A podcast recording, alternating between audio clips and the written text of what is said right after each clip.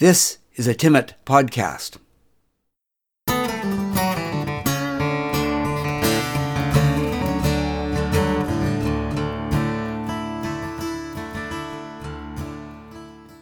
This podcast is part of the series On the Marge.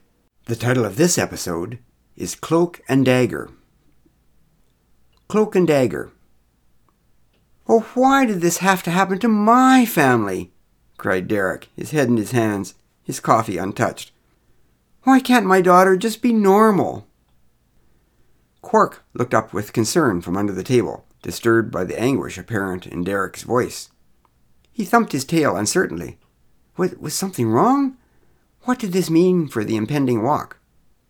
Well, look at it this way, I offered. Ruth is fifteen. If she were a child prodigy or an Olympic athlete, you'd think it was a good thing. Oh, she might be those things anyway, Derek moaned. She was by far the youngest member of the All City Band when she joined, and she's a captain of the school volleyball team this year. But those are nothing compared to this. I mean, I'm an accountant, and her mother is an economist. Well, we can handle the basic math, but but science. How could this happen to us? I chose my words carefully. You may have to consider the possibility that your daughter that your daughter is that your daughter is smart. Maybe even smarter than you think. Derek sighed. Look at it this way, I said. Ruth's project on creating super bonded interlocking ice crystals with magnets two years ago, well, Highways and Public Works ended up using her recommendations to build the ice bridge at Dawson. And her project last year about taking carbon out of the air and turning it into building materials well, well, sure, it wasn't completely successful. She only got enough carbon to make a few black marks on paper, but the project still attracted the attention of that research group at McGill.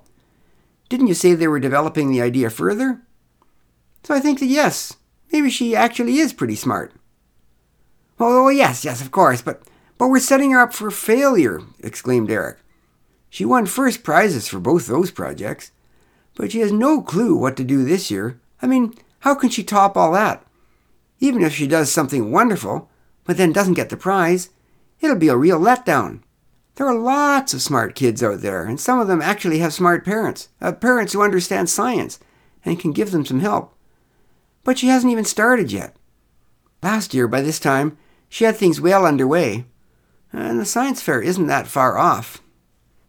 She did pretty well on her own the last few years, I reminded him. But you helped her, protested Derek. You're an engineer. You understand all that science stuff. Whoa, I'm an electrical engineer, I cautioned. I know very little about ice crystallography, and even less about carbon capture. Sure, I was able to give her some ideas about the scientific process and organizing her results, and I helped with the temperature logging setup. But that was pretty minor stuff. She had all the ideas and did all the work. Well, please, can you talk to her again this year? pleaded Derek, to give her some ideas so she can get on with her project.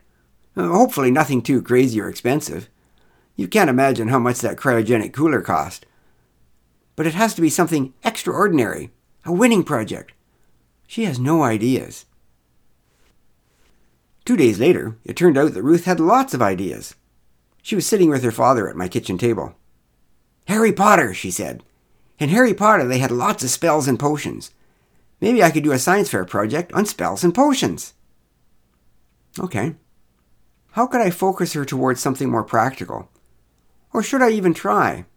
There probably wouldn't be too many other science fair projects based on Harry Potter, spells, and potions. I was wary about stifling enthusiasm, though. I'm not so sure about spells, I ventured, and potions probably involve a lot of chemistry. I know something about battery chemistry and hydrocarbons, but I wouldn't even know where to start with potions. But remember the scientific method. Your project has to have some hypothesis that you prove or disprove with experiments. For both spells and potions, you probably have to try them out on people, or maybe animals. Quark shifted uncomfortably under the table as I explained the ethical challenges of experimenting on humans or dogs. Okay, so what about Star Trek then? asked Ruth. You know, like warp drive. warp drive, snorted Derek. Yeah, right. Impossible. I glared at him and shook my head sternly. Remember, The only way to have lots of good ideas is to have lots of ideas. Derek said nothing but glared at me angrily. Yeah, so what about warp drive? demanded Ruth. So we discussed spacecraft propulsion, how a rocket depends on ejecting mass one way to accelerate the other way, action and reaction. Sooner or later, depending on the size of its fuel tank, it runs out of mass, and that's a problem for long trips. But harnessing the Woodward effect in a field propulsion engine could generate reactionless thrust. Uh, in theory, anyway. Nobody actually had one of those running yet. Ruth was fascinated. This was a whole new idea that nobody knew much about. Is that how they do it in Star Trek? she asked. Her father rolled his eyes. Well, they never really explain how they do it in Star Trek, I replied. Someone needs to figure it out. Wow, this sounds like the basis for the perfect project, exclaimed Ruth. Way more exciting than making a better ice bridge or turning CO2 into building blocks. But it sounds like I'm going to have to do a lot of research. Thanks for the idea. This is great. I got to start right away. Ruth made a quick exit, almost at warp speed. Her father was slower and less enthusiastic. Humph, Woodward effect. Is that even a real thing? he asked. Of course, I replied. You know the speed of sound, Mach 1, Mach 2? That was named after Ernest Mach, a friend of Einstein. Well, the Woodward effect is also known as the Mach effect, named after the same guy. Look it up. Or give Ruth a couple of days, and I'm sure she'll be able to explain it to you. Yeah, and so I suppose the family will be off to Vulcan for spring break, observed Derek. He shook his finger at me as he left. If there are Klingons in my kitchen some morning for breakfast, it'll all be your fault. I really hoped there would not be Klingons in his kitchen.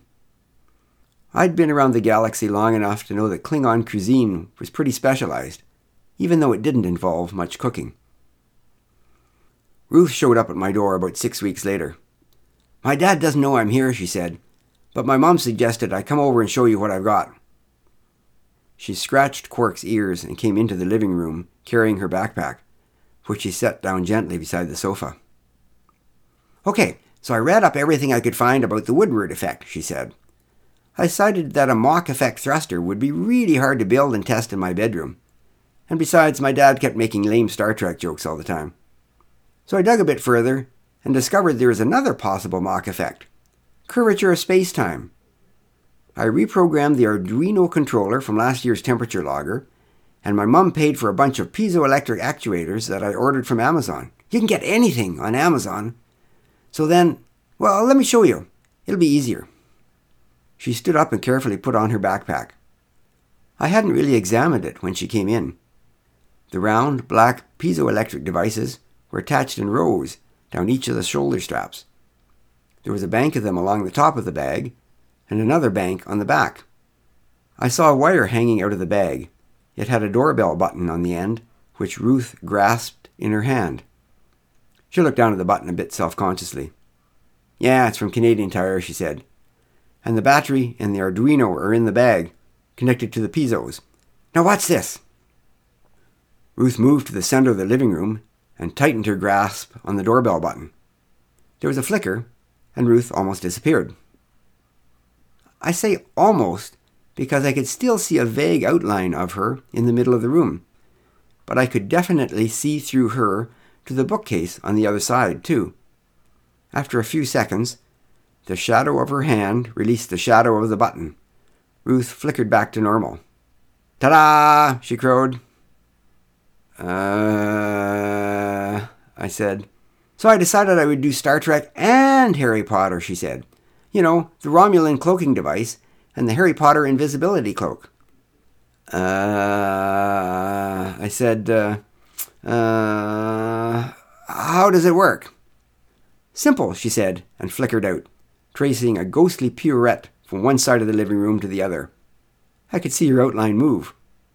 There was something disturbing about the light around her, sort of like when you notice out of the corner of your eye, but when you look closely, there's nothing, or something like that. It's difficult to describe. Ruth reappeared. Uh, I said again, suddenly aware I wasn't being too articulate. I can see it works, but how does it work? What makes it work? Oh, I don't quite understand all of it, replied Ruth. I think it makes a fold in space and most of the light just goes around. That's why I'm mostly invisible.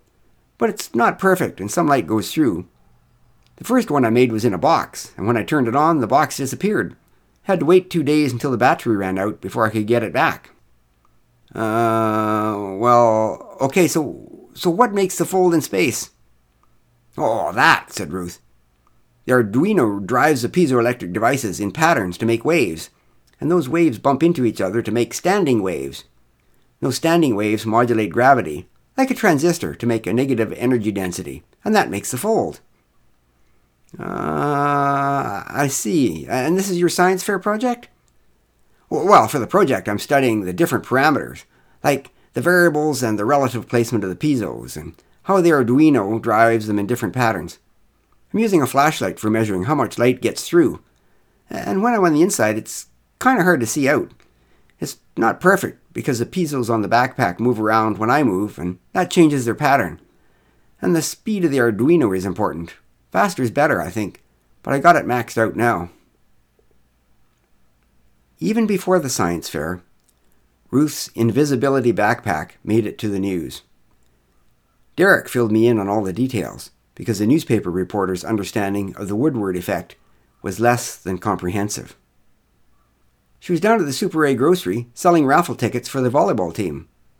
The store was pretty much empty and nobody was buying any tickets. She had her uh, magic backpack with her and decided to try it out, moving around the store. She was right by the gas bar counter when a tough looking guy with a knife came in and held up the cashier. When he put the knife down for a moment so he could stuff the money into his shirt, Ruth reached out, grabbed the knife, and pulled it uh, inside the, the thing, like so it disappeared. And then the staff tackled the man and called the police. So it sounds like this Romulan technology is useful after all, I kidded him gently. No, no, the worst part is not the science, he said. It's just that she. She was not alone inside the. the thing. Her friend David was with her, and she said they had to scrunch up really close and hold each other tight so they would both be invisible with just one backpack. Invisible! Nobody could see what they were doing together inside. I chose my words carefully. You may have to consider the possibility that your daughter that your daughter is that your daughter is normal. Maybe even more normal than you think. This has been a Timmit podcast in a series called On the Marge. The instrumental intro and exit are courtesy of Kate Weeks. If you would like more of these podcasts, check out the podcast website at timmit.ca slash podcasts. That's T I M M I T dot C A slash podcasts.